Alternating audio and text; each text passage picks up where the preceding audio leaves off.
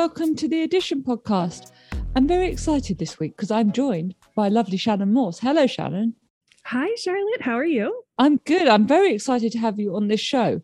Uh, we have a really interesting topic to delve into. Well, I think it's interesting anyway. And basically, this is going to be one of those shows where I don't do much talking and I just kind of shut up and listen. Um, because uh, since I launched the Addition podcast, I've, there's been a lot of talk about the kind of big industry side of digital media where Apple, Spotify, Netflix, all those kind of companies I've discussed. But actually, there's a very strong case that some of the most interesting things in the digital media ecosystem are not being done by those companies. They're being done by individual content creators or smaller companies create you know of different types of creators and uh, i have just happened to have one of the best of them on with me so tell us a bit for people who for some reason don't know your work shannon which is just a disgrace but for that small number of people that don't know your work tell tell people about you well, thank you for that introduction. I am honored. Uh, I have been working in YouTube and content creation since 2008. I got my start with a YouTube channel called Hak5. That's H A K 5 with no C. Uh, we talk about I'm still on that channel and I'm talking about security and privacy and hacking and how everything affects your internet freedom. And it's very, very fascinating and kind of put me down this rabbit hole of learning everything I could about DIY and soldering and everything I could learn about building my own electronics. Very interesting stuff. Uh, after that, I started branching out, doing some work with other networks, doing some work with other channels. All of it is very much focused on consumer technology and learning about security and privacy for consumers. And that's what I do today. So I started my own YouTube channel, went independent. It's called Morse Code, which is a play on my last name, of course. Of course, I feel like that's pretty obvious. You would have been banned had you not called it that. There was only one choice. I feel like it was the perfect name yeah, for a was, tech channel, especially yeah. one that has to do with, you know, security and yeah. privacy. It was the only option code. available. um, I'm also a licensed ham radio operator. However, I'm not practicing right now. So Morse code also works in very well there. Oh, nice. Nice. so nice. geeky long term. nice. Um, yes, this one has been have, fully diagnosed geek. yes, I'm a fully diagnosed geek. I have I have been diagnosed as a geek and a um, hardcore nerd and sometimes a dork as well. Yes, I'm also an anime weeb, and I have a uh, I have a YouTube channel completely dedicated to Sailor Moon.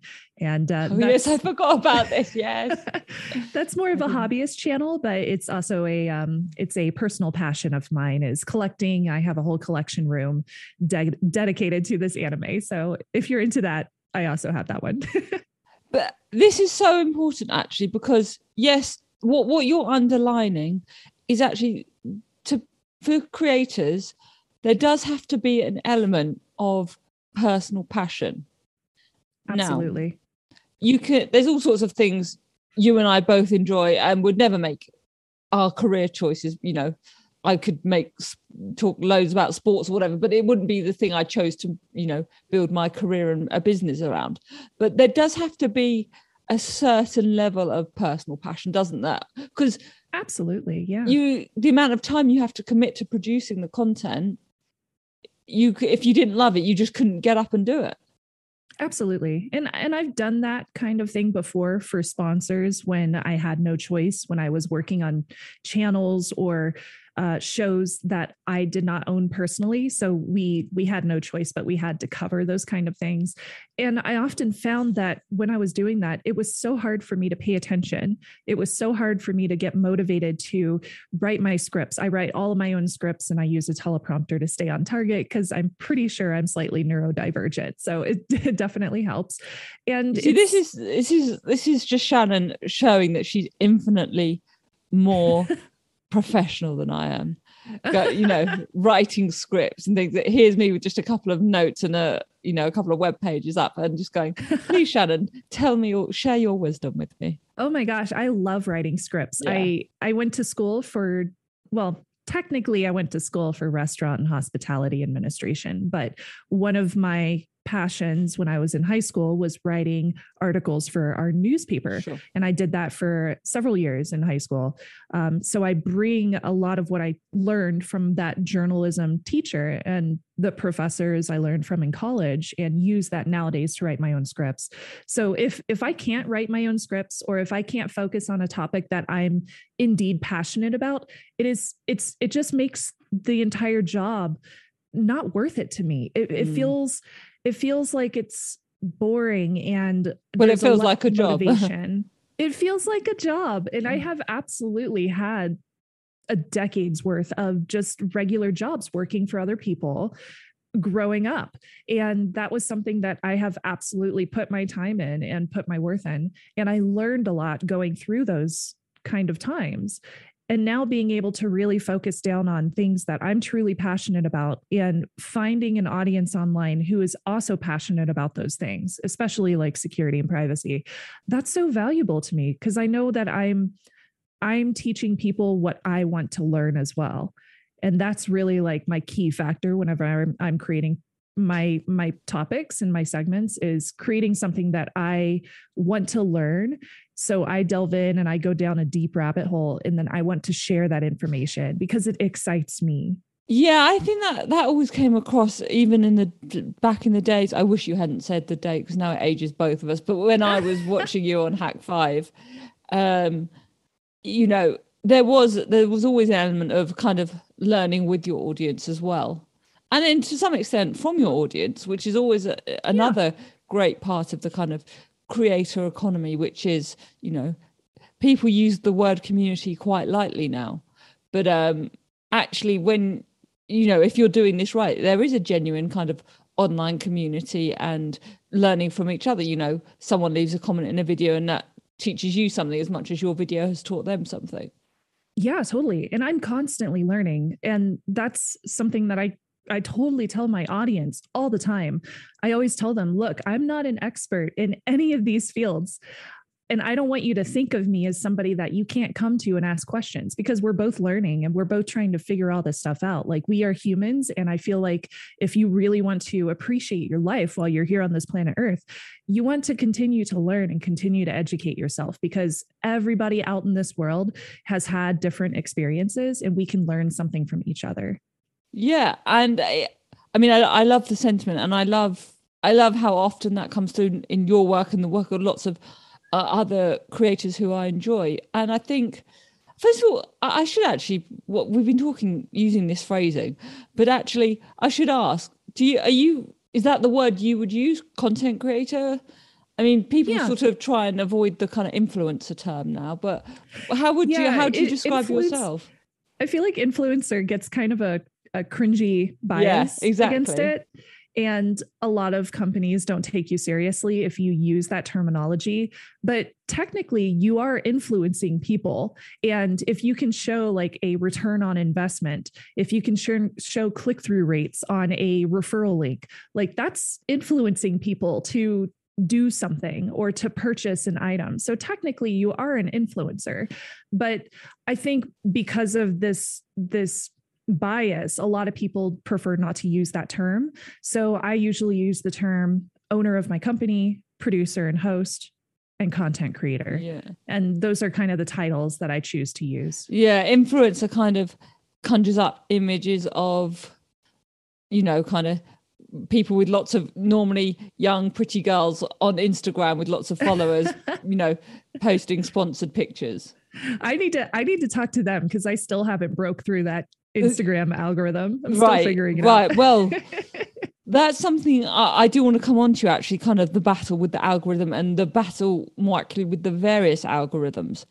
But you were hinting at kind of talking about to sponsors and companies and that mm-hmm. kind of business side of it. And I think to be honest, if people are listening thinking, oh, I, I really want to do a YouTube channel, I want to do a podcast, I want to do whatever, um, that's always the question like how do you make or it's suddenly the question their parents ask how do you make money from this? Um, and there are obviously lots of ways. Um, we should just before we hit record actually uh, i was trying to work out exactly how much this kind of influencer content creator economy is worth. And there's all sorts of numbers banded around that you and i had both seen. But um, one that I saw on an article to Forbes, which I'll link to in the show notes, uh, says there's 50 million independent content creators and curators. Um, uh, this generation of micro entrepreneurs is currently valued at 20 billion US dollars, and there are estimations that this year it could grow to 104.2 billion, uh, uh, become a 104.2 billion dollar market. Uh, and there'll be 800 million in venture capital invested in these creative ventures year over year. Now, that was an article, as I say, written for Forbes by the CMO of AppLovin called Katie Jansen. So, you know, they're fairly sensible numbers. It's gonna it's almost impossible to really put a figure on these kind of things. But when you started your kind of fully independent journey, what were the routes you were looking at to kind of take your place in that market? If that's not too personal a question to no, that's not too personal at all. I, I actually love talking about that because I want to help other content creators build their own uh, build their own income and be able to live off of that income, be able to quit their full time jobs. And to harken back to your question, I did have a full time job while I started my content creation. I was working full time at a bank. that was my day job. I was working at eight to five, and then I was working on Hak5 after work. Once a week we did a youtube video and we would post it. Sometimes we would have to record twice if we forgot to turn on the microphones and we would record until two classic, o'clock in the morning. Classic. We've all done it. She says nervously oh checking that she's hit record. Yes. I know. I'm like uh, is my mic working? Yeah, yeah. is my camera on? Now i have I have like documentation in my studio that says turn on your mic. Yeah. Don't forget to hit record on yes. the camera. Press record. Just to make sure. Yeah, just to make sure that everything is actually working correctly. Um, but once I started getting into it, I very quickly learned that it's so important to diversify your income. You you need to have sponsors, and in order to get those sponsors, you need to build your YouTube channel so that sponsors have something to look at that shows that you are valuable for them to work with. So as as i mentioned previously return on investment click through rates like all of that is really important for sponsors to look at so that they can see some kind of real purposeful data that proves that you can you can bring in that kind of information to them. And if you hear my dog or my cat in the background that's because i have a i have coworkers today. This is amazing. I should say i've been chuckling along. I had to put myself on mute because um i was chuckling along as a, the small menagerie in shannon's house tried to get involved. I mean i'd love to have them on as guests but they probably don't know as much about the creator economy as you do. So yeah. um do, proving your worth is the key yeah. point I'm getting from you, and also not just putting all your eggs in kind of one basket. So not just saying yes. all I'm going to do is YouTube. Diversifying your income or, is so important. Yeah especially because you can reach different audiences on different platforms. And mm. same thing with YouTube, you can reach a different audience on YouTube based on your different channels. So if you just want to focus on one channel and target one very niche audience, that's a great idea, especially if you are just getting started with building your community and trying to find a fan base, trying to find an audience base. Then having just one specific place where everybody knows that they can go to find you is a wonderful way to get started. But as you grow, you'll notice that it, there's particular types of content that you could put on your YouTube channel that people may not necessarily care about. And that's when you see a lot of these larger YouTube channels start diversifying into having separate channels. Like yeah. um, there's a lot of in fact, I just did this. I have a tech channel, Morse Code, where I post security, privacy, and tech reviews for consumers.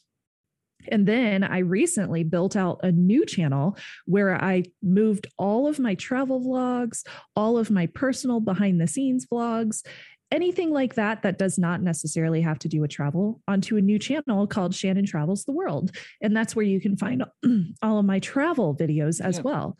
So that way I'm diversifying my audience, but still reaching everybody that I want to reach, even though I have different interests, sure. but I may not necessarily want to put all of those interests on one YouTube channel. And the same thing goes for different platforms too.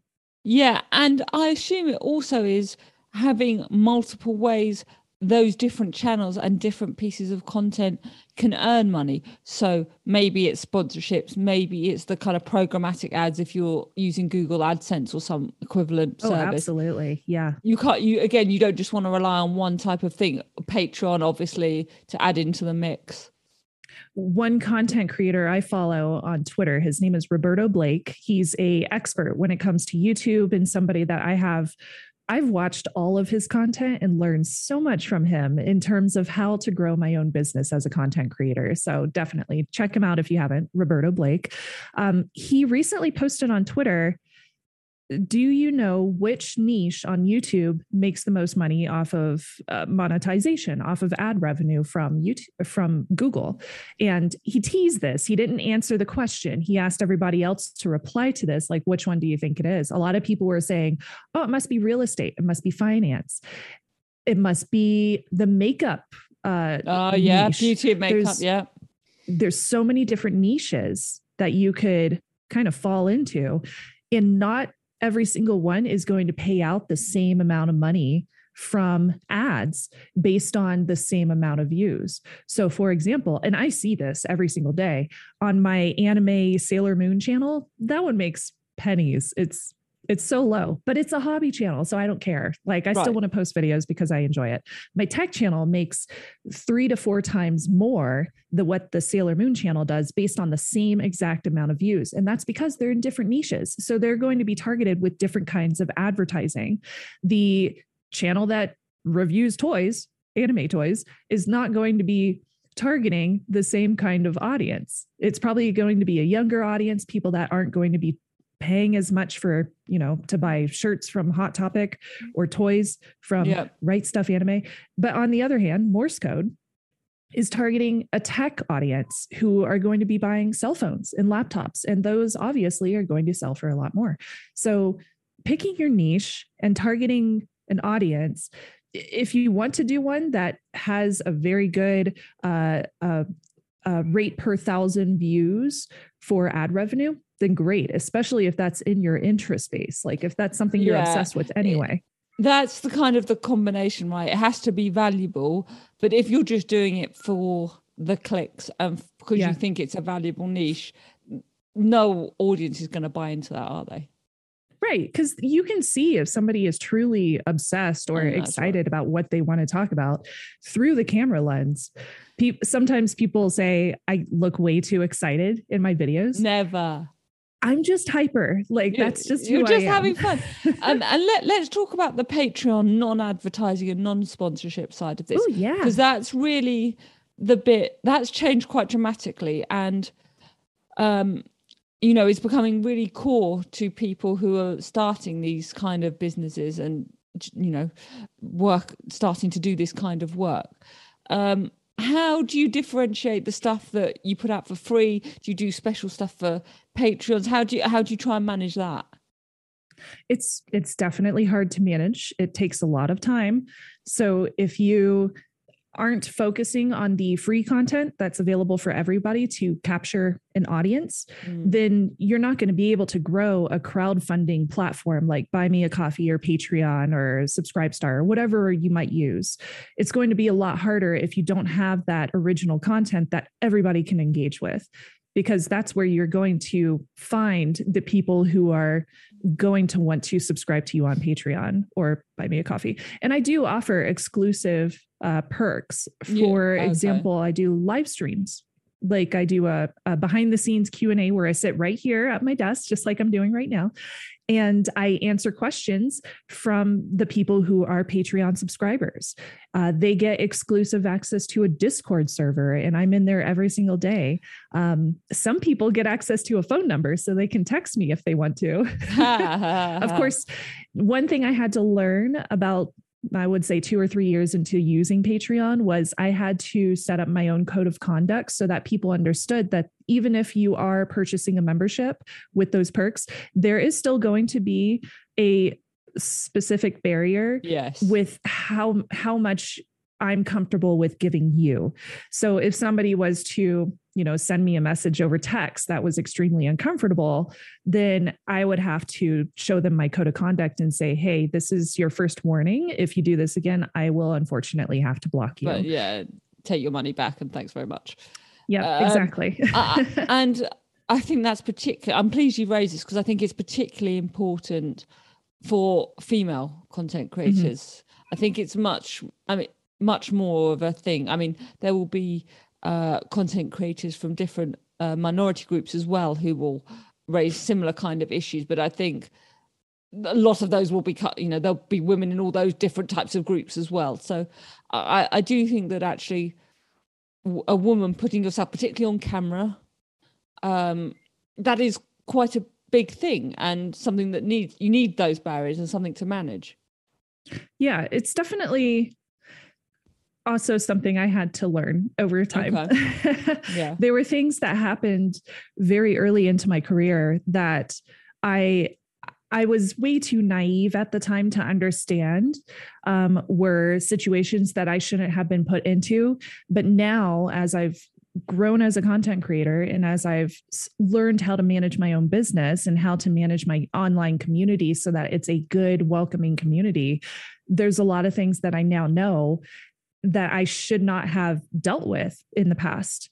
And you can even make a comparison to to working in a corporate job and having to report something to HR. I don't have an HR, so I am my own HR. Mm-hmm. And a mm-hmm. lot of times I have to teach people who come into the community, hey, this is okay or this is not okay. Yeah. And if they don't respect that boundary, that very, very clear boundary that I have made, then unfortunately they can't be a part of that community. Yeah, your house, your rules. Um, exactly. I should say that you and I have had this conversation on, on my previous show, but that was a while ago. And I think it's fair to say that the world of the of creators of influencers even as we talked about earlier and in this whole economy and segment of digital media has changed quite dramatically since we last spoke. How as being so part of it how how have you found that? Uh which part? Like just being well, a part just, of the just how I mean, I would say in lots of places it's now, you know, people with serious YouTube followings are taken much more seriously than they were previously. Mm, for instance, yeah. I think people understand it more as a path and a thing that you can do and build a business around. But also, there's still, you know, some of the downsides, and there's new platforms. Um, you you know, I asked you before we came on air, are you on TikTok and how do you manage that? There's there's lots of things that have changed and either gone away, decreased in importance, or become more important yeah. over the over recent months.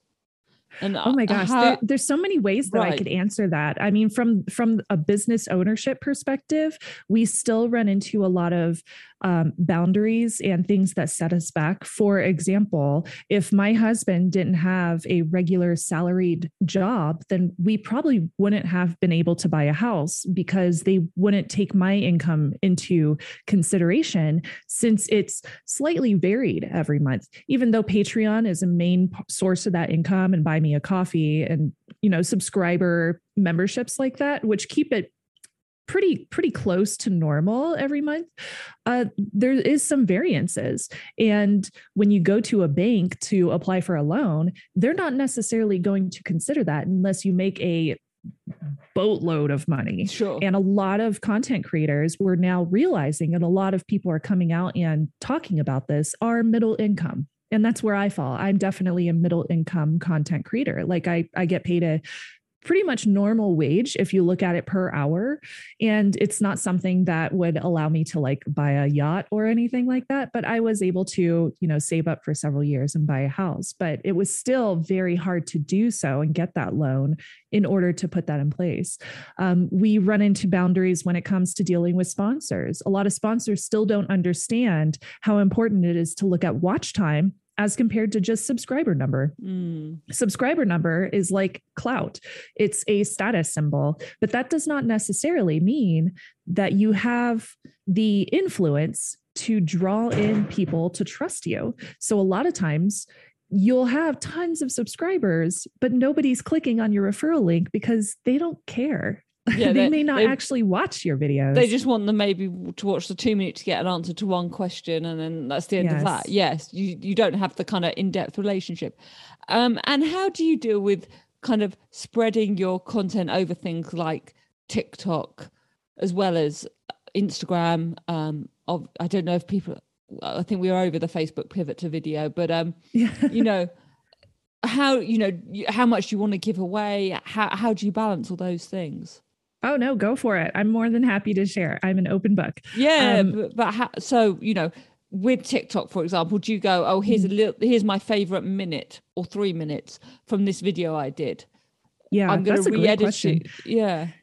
So, one thing that I have been trying to start getting more into is YouTube shorts, mm. TikTok videos, all of those like vertical style videos in order to try to capture those different kind of audiences on different platforms like we had mentioned previously um, i've noticed that i've kind of figured that out on instagram and instagram does offer bonuses for plays uh, for some creators, but they have to enable that. They have to invite you into oh, so this is the kind of monetization. Of, right. This is the world of kind of um, creator funds we're talking now. Yes, yes, exactly. So I have gotten a little bit of money from Instagram, a couple hundred dollars over the few months that I've used it, which is really low, definitely compared to YouTube views, but it's it's okay. It's there, you know, it's beer money.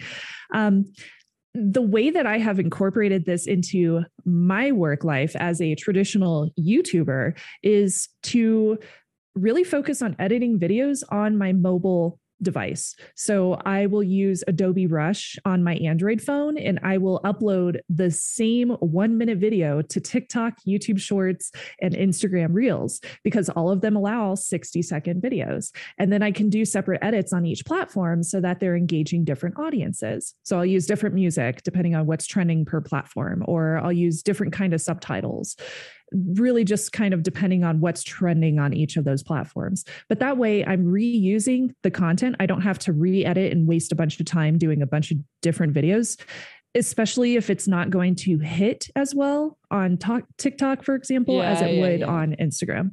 Like I had one video that I uploaded to both TikTok and Instagram.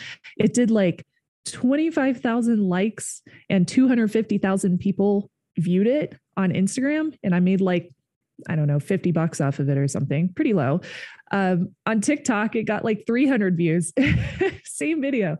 And I was like, okay, I, I, kind of understand this algorithm now. I'm kind of getting yeah. it, but it's yeah, still yeah. kind of a puzzle.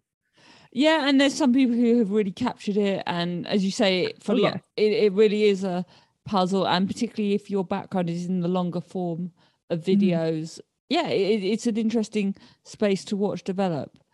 Um, I, I was just thinking also about kind of the written side of the creator economy. Obviously, I, I'm running the addition over on Substack. Um, please do subscribe. Take out a paid subscription. It's lovely. You'll love it.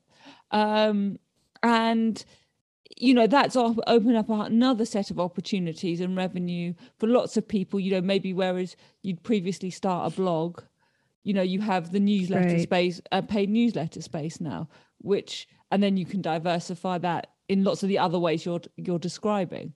Mm-hmm. And I, I, so it's I just think there's there's a lot of space out there for lots of people, but of course, is making sure you're the signal in all that noise, right? Yeah, absolutely. And a lot of that comes down to being real and really loving what you're doing having having that honest um, love for whatever you're contributing to a community and not just focusing on yourself, but also focusing on how you can be a part of a contributor to other people too. Like in the Sailor Moon community, I'm a huge proponent of teaching other people how to like purchase things from Japan, which is very complicated when you're talking about shipping internationally and buying from these companies.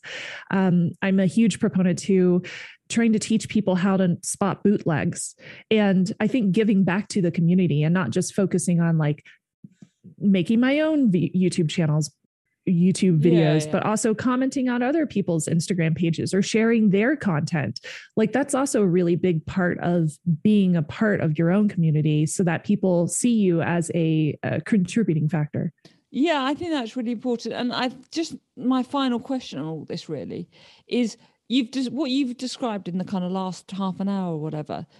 It's a lot of work. It's yeah, and not only and you know lots of people work lots of hard and that's fine and it's nice when you're working hard on something that you love but there's what i was hinting at before there's a level of blurring between the personal and professional mm-hmm. um, and that is hard for creators to to differentiate as well isn't it and to you were talking yeah. about boundaries before but it's never just between you know what's okay in your community it's the boundaries for yourself as well Absolutely. And I've had to make like a clear labor boundary for myself so that I don't overextend myself, uh, which I have done in the past. I've definitely burnt out just from working way too hard and not giving myself any time off. Uh, and now I've set a schedule for me like I take a really nice, relaxing bath on Sunday nights and watch yeah. a video of my choice. Like I watch a movie or something. Um, when I'm recording my B roll, I turn on some really cool music during the day, or I listen to like a true crime podcast or nice. something that like has nothing to do with what I'm doing, but it's something that I truly enjoy. Yeah. Um, I make sure that I get off work at 5 p.m. and I make it very clear in my emails whenever people email me I'm only available between these times, Monday through Friday. And then I have the weekends off. I don't work on the weekends. And if I do work on the weekends, it's just like, you know, playing around on social media. And yeah, that sometimes that so may involve, important. it might involve like a photo edit or something, but it's not going to be working in my studio, editing, recording full videos, like nothing like that. No, it's it's really important. Well, Shannon, thank you taking the for taking the time to uh to explain all this and to give some people an insight into the other side of the digital media ecosystem. Where can people keep up with all your lovely work? Uh, you can find me on YouTube, youtube.com slash Shannon Morse, just like my name is spelled. Uh, Twitter is the best way to contact me if you ever want to actually speak with me one on one. Twitter.com slash snubs or at snubs, S N U B S. And I also use that same handle on Instagram as well. Uh, I'm at Charlotte A. Henry on the Twitters. Of course, you can subscribe to the Addition newsletter at theaddition.substack.com. As I said, please do take out a paid subscription. It helps keep the whole show on the road. And I'm uh, there's still a slightly reduced rate going on at the moment, so get in while I keep that going. Um, but until next show, thanks very much for joining me, and I'll see you then.